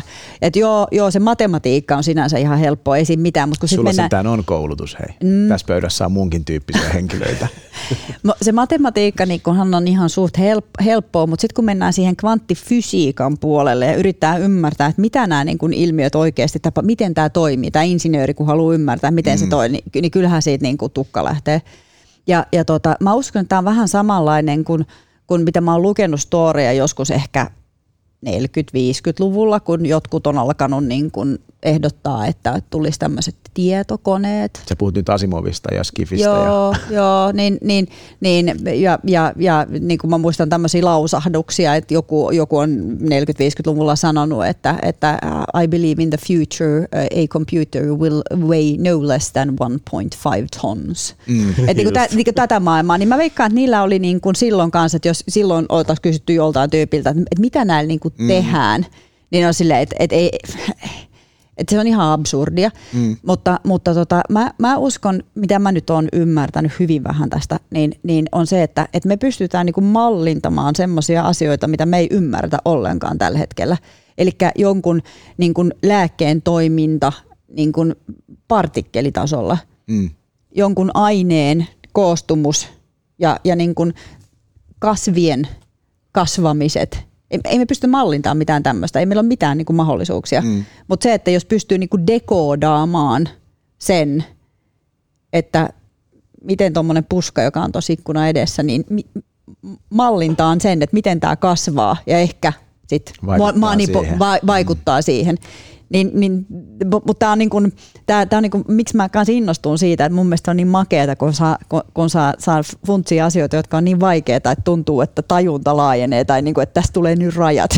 Ai sä tykkäät siitä? Joo, mä tykkään siitä. Mä yleensä otan muroja siinä kohtaa. Ai meillä, meillä on tota, niin kuin, Meillä on ollut mun mielestä tässä niin kuin klassisen tietoyhdistelmän historiassa niin kuin muutamia sellaisia osa-alueita, jotka on aina niin kuin näyttäytynyt niin, että tavallaan tämmöisen generalistikoodarin, joka tekee liiketoimintaratkaisuja, niin ei kannata opetella niitä. Niin musta ehkä eka, mihin mä törmäsin tosissaan, oli kryptografia. No. Mm. Että ei kukaan koodaa salausalgoritmeja itse. Mm. Sitten toinen asia on niin kuin selkeästi AI. Että ei, ei niin kuin, AIta voi tehdä, sitä voi käyttää erilaisilla passipalveluilla, mutta ei nyt oikeasti kannata alkaa koodaamaan itse, jos ei ole niin kuin jonkunnäköinen asiantuntija nimenomaan siinä skenessä. Mm, mm. Tekisi mieli lisätä listaan SharePoint, mutta jätetään se väliin, mennään niihin kvantteihin, niin, niin tavallaan niin kuin mulla on semmoinen fiilis tavallaan tostakin, mitä sä sanot, että toi tulee olemaan sellainen alue, jossa niin kuin, ei ne kvanttikoneet tule kauheasti koskettaa generalistidevaajan elämää. Vaan Meinaatko? Et, Tämä on, mä, tämä on mä, mun hypoteesini, koska musta tavallaan nuo asiat, mistä sä puhut, niin kuin, että puhutaan kasvien kasvun mallintamista tai, tai niin kuin lääkkeiden vaikutus partikkelitasolla, niin ne on niin, niin kuin spesifiä jotain toimialakohtaista osaamista, että me tullaan ottaa joku valmis paketti joltain biofyysikolta, joka osaa mallintaa sen lääkkeen vaikutuksen, ja sitten mä upotan sen mun softaa. Se varmaan pitää paikata. Mulla on niin kuin kaksi asiaa, niin kuin revoluution toiselle puolelle ei näe, mutta ne kaksi asiaa musta, mitä voi nähdä, niin on toinen on se, että nyt kaikki vakuutusyritykset ja pankit ja muut, ne tuottaa jonkun raportin, minkä laskemiseen menee 30 päivää mm. niin ne tuottaa sen saman raportin tulevaisuudessa niin kuin kolmessa sekunnissa. Mihin se vaikuttaa? En minä tiedä, mutta toi on niin kuin selkeä, musta nähtävissä, uskottavissa oleva askel. Mm, mm. Tavallaan se, että mikä tahansa tieto, mikä mm. tahansa aggregointi, niin se vastaus on heti tässä tavallaan niin kuin kaikki toimet voi olla nopeampia. Ehkä, ja, mutta musta esimerkiksi tuo pankin 30 päivää kestävä laskelma, niin se kuulostaa enemmän niin kuin data quality-ongelmalta kuin compute-ongelmalta. Se varmaan suurelta osin on se, tuskin se menee niin kuin noin, noin nopeaksi mutta tämä on niinku semmoinen ajatus, mitä se varmasti voi nopeuttaa. Toinen on se niinku, niinku entangled quantum bits, eli tavallaan tämä, että tulee niinku instantaneous communication, mikä mm. niinku vaikuttaa isosti. Eli latenssi, latenssia ei enää ole. Eli jos meillä on sovellus tässä, niin se on Australiassa niinku samassa ajassa. Tavallaan se, niinku, että me, niinku geograafinen niinku distanssi lähenee nollaan. Sitten voisi pelata Quakea Suomen ja Australian välillä. Kyllä, eikä olisi pinge pystyisi hyppäämään eikä sovellus. raketilla. mut, mut, siis, siis, todennäköisesti, mutta tavallaan jos noita kahta miettii, niin joo, ei, ei ehkä niin kuin, tulee tuo kommunikaatio, tulee jotain muuta, se tulee vaikka Asuresta tai muualta, mm. ja joku muu on tehnyt sen toteutuksen, mutta se, että se ei koskisi meitä generalisteja, niin koskeehan toi meitä generalisteja, koska me tehdään se bisneslogiikka, joka ottaa hyödyn noista niin kuin featureista tavallaan. Niin kuin, siis mä oon samaa mieltä kuin siinä, mutta mä oon vähän eri mieltä siinä, että se kyllä meidän täytyy tietää, mikä se juttu on ja miten se toimii. Eikä se vähennä meidän duunia myöskään, mun mielestä. Nä, nä, näin se varmasti on, ei se vähennä duunia. Sitä ehkä, ehkä tässä on musta kaikkein. Vähentäisipä duunia. Ai kun joku vähentäisi duunia. Mutta mut, mut siis se, se, juttu tässä on ehkä se, että mä olen niinku tottunut tavallaan tämmöisenä, esimerkiksi niinku tämmöisenä internetpioneerina, joka rakensi verkkopalveluita 90-luvun ensimmäisellä puoliskolla. Sano BBS vaan. Niin, BBS on muuta. Niin, tota, niin tavallaan niinku on tottunut siihen, että mä ymmärrän kaiken tietojenkäsittelytieteen Ja mun on niin kivuliasta se, että muodostuu tämmöisiä tietonkäsittelytieteen alalla olevia siiloja, jotka ei mene niin generalistikoodarin jakeluun. Mm. Et mä joudun niin hyväksymään sen, että on jotain muita ammattiryhmiä, jotka osaa käyttää tietotekniikkaa sellaisiin juttuihin, mitä mä en osaisi replikoida. Ja sitten mä vaan otan valmiita palasia. Tämä on niin kuin, ottaa mun egon mä oon, päälle Mä oon odottanut tätä hetkeä. Kato, mä oon tosi pahoilla, että tämä tuli nyt. Mutta tämä on nyt Jounin keskiän kriisin manifestaatio. Mun se, tuli nyt, se on keskellä tätä jaksoa, on nyt tämä niin fulkrumi tässä. Ei, sä, sä, et, sä, oot, sä oot hyvä ihminen ja sä oot, se, että sä et ymmärrä ihan kaikkea, niin sun arvo on silti korkea. Sulla, sulla on merkitystä. Mä en usko sitä, kun sä sanot sen, mutta mä yritän mutustella näitä sanoja mielessäni. Kata vaikuttaa siltä, että hän ei sano vastaan, joka on sama kuin myötämielisyys. Mulle toi kohta on vaan kato tullut niin paljon aikaisemmin, että et niin mä en Aa, olikin, muista sitä enää. Et, et niin se, että kaikki... se olikin sympatian puute, mitä mä näin sun naamalta. Ei, ei, ei ollenkaan, ei ollenkaan vaan, vaan, vaan mä, niin, mä yritin sanoa, kaikkea. että, että niin kuin elämää on tonkin pisteen jälkeen. Joo. Ei, ei, mutta siis siinä on... Kannattaa kun... syntyä tämmöisestä, ymmärtää hyvin vähän tämä meni tämä keskustelu sai ihan oudon vivahteen, aivan niin kuin yllättä, koska mä yritin puhua kvanttikoneista. Ja sitten puhuttiinkin sun sielusta. Joo, molemmat on musta jotenkin yhtä esoteerisia käsitteitä. Niin. Y- yhtä nopeita. Iso kehu. Jos me liikutaan eteenpäin tässä itse aiheessa, niin tota, mun mielestä niin AI ja kvantit, ne on niin kuin makeita juttuja, mutta jos, jos otetaan niin pikkasen konkreettisempi mm. ote ja, ja kääritään tätä hommaa kasaan, vaikka puhumalla hetki vielä niistä suomalaisista pk-yrityksistä. Ja mm. Puhuttiin jo niin kuin paljon datasta ja se on niin kuin tavallaan jotenkin musta selvää, että se data on sellainen asia, mikä on tullut ekaksella enterprise-koko luokas vastaan. Jos mä olisin mm. nyt sadan hengen äh, suomalaisen vaikka valmistavan teollisuuden yrityksen tietohallintojohtaja, jos siellä edes sellaista on, mutta kuvitellaan, että on, mitä mun pitäisi tehdä? Mikä on tavallaan tällä hetkellä se täky, minkä sä haluaisit antaa sille suomalaiselle pk-yritykselle, että se pärjäisi jatkossa ja että se voisi hyödyntää tätä kaikkea uutta teknologiaa. Sen lisäksi se otti Office 365 käyttöön. Mm. Oletetaan, että ne haluaa kasvaa. Tehdään tämmönen... Vedetään tämmöinen hullu oletus tuohon hullu. alkuun. Suomen mittaus ehkä epärealistinen, mutta yritetään. Tämmöinen parametri. Joo. Mm. No tota, e, e, mä sanoisin, että mm, ensinnäkin niin kannattaa varmistaa, että on hyvä kumppani tai kaksi jotka pystyy, pystyy oikeasti sparaamaan sitä, että, että mit, mitä kannattaisi tehdä. Kiitos tuosta töitä riittää meille molemmille. Ei, Kat, Katahan katteli johonkin ihan muualle, kun hän sanoi kumppani tai aivan, kaksi. Aivan. Ei, mutta siis se, se, se, on, se on totta näin ja mä, mä toivon, että meidän kumppani, kumppanit tämmöisessä tilanteessa on myös semmoinen niin kuin järkevä neuvoa antava tyyppi siinä, siinä joka pystyy sparraamaan sitä, koska, koska tämä, tämä johtaja, josta me puhumme, niin hän on oman liiketoimintansa asiantuntija. Mm ja, ja, ja täytyy pysyä siinä, mutta sitten se, että voi, voi niin kuin sparrata häntä, että miten hän voisi hän vois parantaa. Sitten yllättäen, niin mä kehottaisin katsoa, että missä se data on ja mikä sen laatu on. Missä Pä- meidän data muuten pääse, on? Mä jo näen sen pääseekö, pääseekö siihen kiinni ja, ja pystyykö sitä hyödyntämään. Ja sitten sen mm. jälkeen miettiä, että mitä, mitä, mä haluaisin, mitä mä haluaisin tehdä paremmin tai mitä ongelmaa mä haluaisin ratkaista. Ja, ja tota, jos, jos siinä on niin kuin – miettiä, että no mitä ne voisi olla, niin, niin mitä, mitä niin kuin yleensä kysytään ja näin, niin yksihän on tietysti aina se, että miten voi palvella asiakasta paremmin ja se on mun mielestä äärimmäisen terve paikka lähteä mm. funtsiin sitä, että, että miten mä voisin tehdä paremmin tai nopeammin tai henkilökohtaisemmin. Tai... Mikä varaosa tähän laitteeseen käy? Esimerkiksi. Myyjä ei tiedä sitä. Niin. Ja se, että mi- miten mä voisin hyödyntää vaikka dataa ja osaamista niin, että asiakasta ei pomputeta monesta paikasta toiseen, kun mm. se varaosa puuttuu. E-, esimerkiksi tämmöinen. Sitten toinen, toinen mitä aika paljon kanssa jutellaan, niin on, on se, että time to market, eli kuinka nopeasti saa toimitettua asiakkaalle sitä, mitä, mitä haluaa toimittaa. Ja millä tavalla sitä voisi vois parantaa ehkä uudella, uudella teknologialla. Ja, ja se, että saa sen niin kun toimituksen menemään kerralla putkeen, oli se sit mikä, mikä hyvänsä. Ja sitten tietysti, tietysti yksi, yksi aina on se, että, että, että voidaanko tuottaa jotain semmoista ö, dataan pohjo, pohjova, pohjautuvaa älyä esimerkiksi, millä pystyy, pystyy johtamaan sitä yritystä fiksummin. Mm. Ja sitten se, mistä, mistä moni tietysti, jos tämä nyt oli sadan hengen yritys, se on jo aika iso, niin, niin se, että onko, onko millä tavalla se, se niin kun, e, yrityksen sisäinen esimerkiksi kommunikaatio ja tiedon jakaminen ja kaikki tämmöinen niin kunnossa, että, että onko, onko tota noin niin, tärkeät datat ja presikset ja, ja asiakastiedot jonkun levyn kulmalla vai onko ne jossain, jossain muodossa sille, että et, et kollegatkin näkee, näkee niitä ja, ja tarviiko aina niitä fyysisiä kokouksia vai, vai ollaanko otettu vaikka Teamsi käyttöön tehokkaasti niin, että, että pystyy, pystyy niin kuin optimoimaan sitä ajankäyttöä päivien aikana. Tässä on niin kuin muutama. Toi oli tosi tommonen, niin kuin, ja musta oikein, oikein niin kuin hyviä pointteja. Tosi ja maanläheisiä tavallaan se, mikä on kiva. Niin siinä oli tämä niin data, data, data teema aika silleen kivasti taas mukana, mutta, mutta eihän se mene. Mutta mä oon tosissani siinä, koska, koska mun mielestä tämä on ihan oikeasti mm. aidosti tärkeä asia, että, että, niin kuin, että jos, jos ei niin kuin tajuta, että millaisessa roolissa tämä data on liiketoiminnassa mm. jatkossa, niin, niin, niin mä, mä oon huolestunut. Ja, mm. se on. Mä vaan uskon, että ehkä tuommoisessa firmassa se tietohallintojohtaja tai arkkitehti tai kuka onkaan IT-päällikkö sitten – joutuu ehkä myymään nämä sun ideat mm. niin kuin eri juttu. Esimerkiksi, hei otetaan tämä Teams käyttöön, säästää meidän jengiltä näin paljon aikaa. Mm. Roi on heti. Mm. Sitten tavallaan se niin tämmöinen datajuttu. Hei, että nyt meidän, meillä on tämmöinen toimittaja, joka tekee meille huoltoa, että niiden pitäisi nähdä meidän datat. Ne viedään ne datat tuonne pilveen. Mm. No siinä syntyy samalla dataleikki, mutta sitä ei myydä Joo. tämmöisenä ajatuksena, vaan siinä on aina se business case.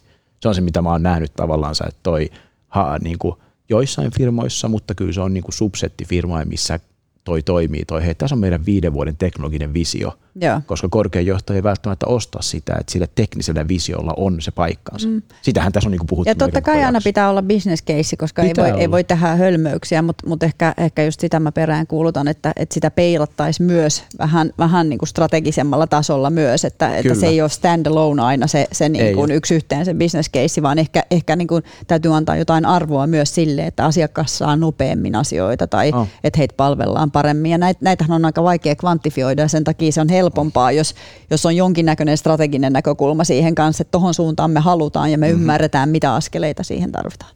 Eli pystyy ottamaan vähän sitä riskiä, kun rakentaa tulevaisuuden kyvykkyyksiä. Silloin siinä ei ole sellaista suoraa ROI business casea, niin. vaan se on menoa strategian suuntaan. Niin kysymys, mikä mulle tulee mieleen, mihin mä en siis todellakaan tiedä vastausta, että tänä päivänä, jos joku kouluttautuu tuotantaloudessa tai tai jossain johtamiseen valmentavassa korkeakoulussa, niin kuinka paljon ja kuinka hyvälaatuista oppia ne saa siitä, että ne, ne arvostaisi johtamassaan organisaatiossa esimerkiksi datan laatua tai datan saatavuutta tai datan jaettavuutta kumppaniekosysteemiin. Kuinka paljon vai saako ne, tai onko siitä, niin, kai, onko, onko, kai sitä käsitellään? Totta, kyllä ihan varmasti, siis kyllä asia varmasti mainitaan. Mm. Ei sitten voi tänään aikana Tieto on tärkeää. Mitä? Niin en tiedä yhtään. Mm. Luulisin, että toi isossa roolissa. Mutta onko, onko niinku tavallaan tällä hetkellä korkeakouluissa olevat niinku tulevat johtajat, niin onko ne tässä asiassa kuinka paljon sivistyneempiä kuin ne, joita meillä tällä hetkellä on? Mulla ei mitään hajua. Hyvä kysymys. Ei, ei mullakaan minkäännäköistä tietoa. Mutta toisaalta ei ihan vielä, mutta pienoin se sukupolvi, joka on pelannut Minecraftia neljävuotiaasta, niin kyllä ne ymmärtää, että sillä on merkitystä montako tiiltä mulla on. Auttaako pelkkä laskuri? Se on hyvä kysymys. Hei, vuosi 2020 on alkanut. Me ollaan kuultu sulta paljon kaikenlaisia ajatuksia siitä, että mihin ollaan menossa. Onko sinulla jotain muita viimeisiä sanoja, mitä sä haluat tässä vielä jakaa uuden vuosikymmenen alkajaisiksi? Siis ei viimeisiä viimeisiä, vaan ihan niin kuin tämän Tämä tuli ehkä fataalimpi tuntu kuin mitä mä tarkoitin. Uh, siis mä ajattelin, että Kata voisi tulla ensi vuonnakin tähän showhun. Musta on mennyt kauhean kivasti. Aina tämä sama, mä yritän seivailla noita, kun Jouni uhkailee lopuksi aina.